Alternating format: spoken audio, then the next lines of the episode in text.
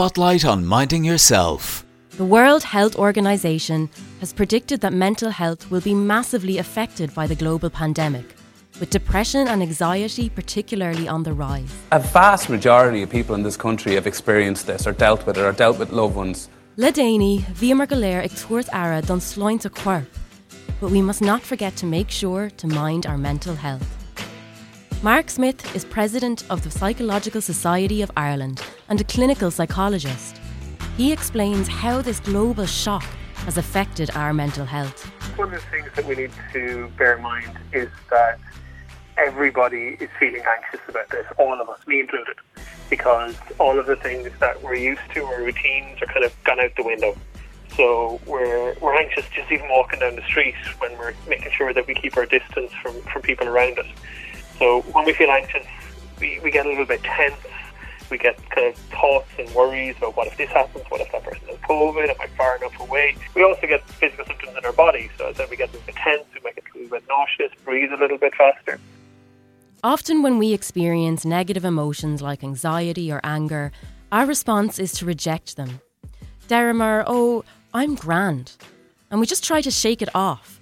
But Venig marked on that this anxiety we're feeling, it is totally warranted. It's a justified response. So when we when we feel really really anxious, we can often do lots of things that, that aren't justified. In this particular situation, protecting our health, protecting our mental health, is a justified reaction to all of the threat that's around us. Because COVID is it's a, it's a difficult time.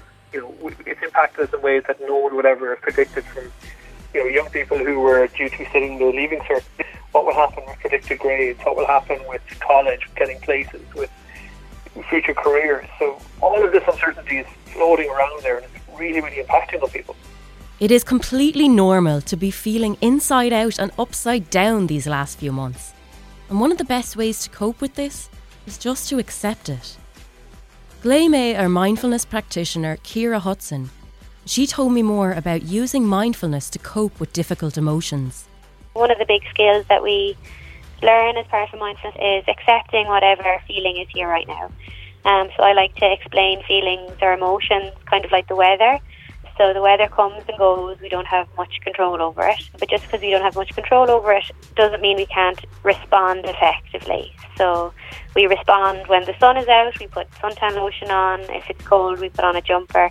Um, and those things don't make the feeling go away or the weather go away, but um, it's kind of a wise way of being with, with what is. So we might notice that we're feeling very tired, we might need to rest. We might notice we're feeling hungry, we might need to eat we might notice we're feeling anxious or very stressed. We might need to go for a walk or talk to a friend.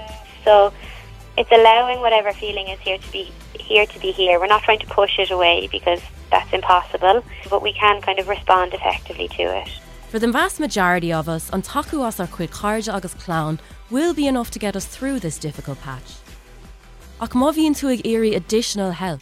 There are mental health supports available from your GP, the HSE, and NGOs like the Samaritans or Spun Out. Ian Power from Spun Out told me about how young people have been getting in touch. We have a, a text line which is 24 7 for young people aged between 16 and 25.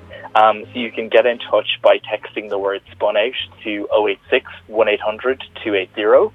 And what we've seen there is just we've seen about a 100% increase in the number of people who've been talking to us about anxiety and stress and it's really good to talk to somebody who doesn't know you talk to somebody who is just there to listen to what's going on for you just trying to be there for you and to listen. And what would you say to someone feeling particularly overwhelmed?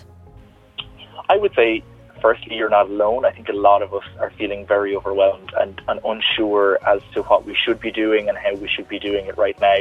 So what i would say to, firstly is to, to be kind to yourself to understand that you know, a lot of this is outside of our control and to understand that there are people out there who want to support and help you. So there are, you know, our text line, which is available 24 7. But then there's also services like Jigsaw and Aware and others who have lots of different programs that can help you getting to a place where you feel good. And I think what's really important to remind people is that you deserve to feel really good. No, Dane Darmid. Minding yourself is as much about your mental health as your physical health. It's okay not to be okay. Go during a global pandemic. If you are experiencing ill mental health, talk to your GP about supports available to you and see a full list of free supports on beat102 103.com. Spotlight on Doslancha.